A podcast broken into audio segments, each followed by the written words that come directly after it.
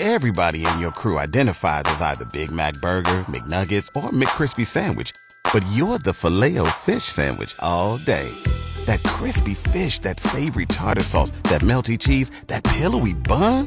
Yeah, you get it. Every time. And if you love the filet of fish, right now you can catch two of the classics you love for just $6. Limited time only. Price and participation may vary. Cannot be combined with any other offer. Single item at regular price. Ba da ba ba ba. Welcome in. I'm Dale Johnson at 7:03 on a chilly morning. 31 degrees right now. Our high today 42. A new housing project is ready to move forward near 48th and L. Tabitha plans a four-story building with units reserved for independent senior living and others for medical students. Councilman Tom Beckius noted opposition from some neighborhood residents, but said he's going to vote for it. Tabitha has demonstrated over its long, long history in our community that it is a true community asset and a true community partner.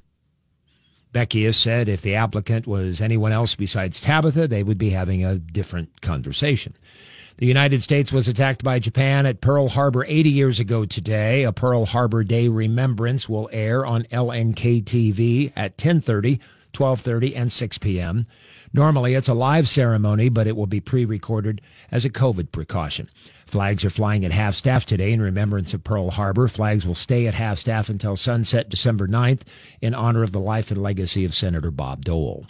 KFOR News Time is 704. The county board this morning hears an appeal from neighbors near a 1,400 acre solar farm bounded by 148th to 190th Streets, Holdrege to north of Havelock Avenue.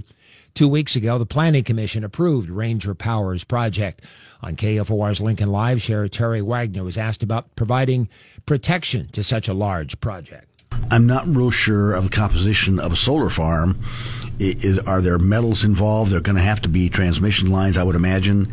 So there's going to be some copper involved there. So there, it's going to be a somewhat of a target for thieves, I would guess, but I don't know enough about it. The county board meeting starts at 9 this morning. At least 89% of all Nebraska ICU beds have people being treated with COVID.